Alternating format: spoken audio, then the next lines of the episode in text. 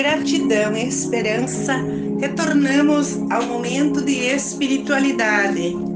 Celebramos neste final de semana o mês de outubro, o mês do Rosário, o mês das missões e o mês de Nossa Senhora. Santa Teresinha do Menino Jesus é reconhecida como a padroeira das missões. Nossa Mãe Maria quer os cristãos unidos e solidários como uma grande família. Falando pouco e de modo suave, ela dizia tudo no silêncio de seu coração. Quem medita e conhece o Evangelho sabe que Maria e Jesus nutriam especial predilação pelo silêncio, pelos lugares desertos. Silêncio terapia, calmante, reconforto, reabastecimento psicológico, físico e espiritual. Ser missionário é assumir a graça recebida no sacramento do batismo. Nossa identidade como igreja acontece quando somos discípulos missionários de Jesus Cristo. Conhecer, viver e ensinar os seus ensinamentos.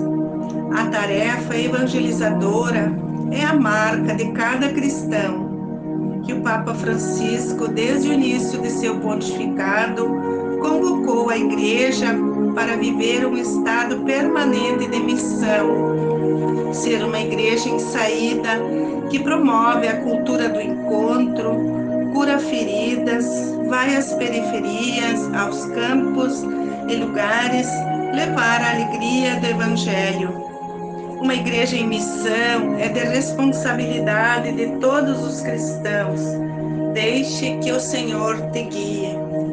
A liturgia de hoje apresenta na palavra de Deus a vocação ao matrimônio e ao plano divino para a vida familiar, abençoada por Jesus. Observando que quando o amor é plantado por Jesus em nossa existência, nos tornamos livres e felizes, mesmo com todas as exigências próprias da vida. Com amor se desenvolvem os valores do reino que promovem e defendem a vida.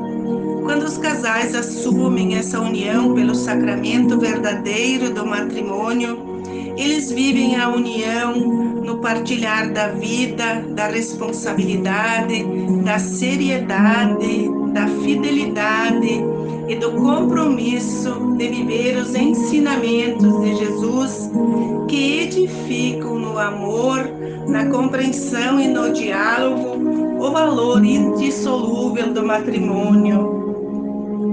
No mundo com tantos atrativos que chamam a atenção para as coisas fáceis e bonitas desse mundo, com todas essas ofertas atrativas, conservar um casamento não é uma tarefa fácil, pois exige o respeito e o reconhecimento do companheiro como pessoa livre, com direitos e responsabilidades partilhadas é preciso compreensão e diálogo, pois os seres humanos se realizam e são mais felizes nas relações livres de parceria, companheirismo e reciprocidade.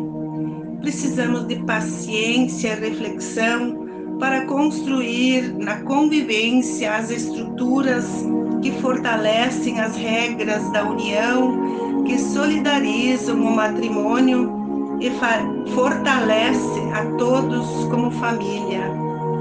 Que o Senhor abençoe a todos os casais que optaram pelo plano de, divino de união para a vida familiar. Eles conceda força na oração e no diálogo para celebrar com alegria a escolha de sua vocação pelo matrimônio e que a Bíblia seja a inspiração que fortaleça a nossa caminhada na vida em missões e na vida em família. Um ótimo domingo, uma semana de oração, de persistência e de reflexão sobre a nossa caminhada e missão neste mundo.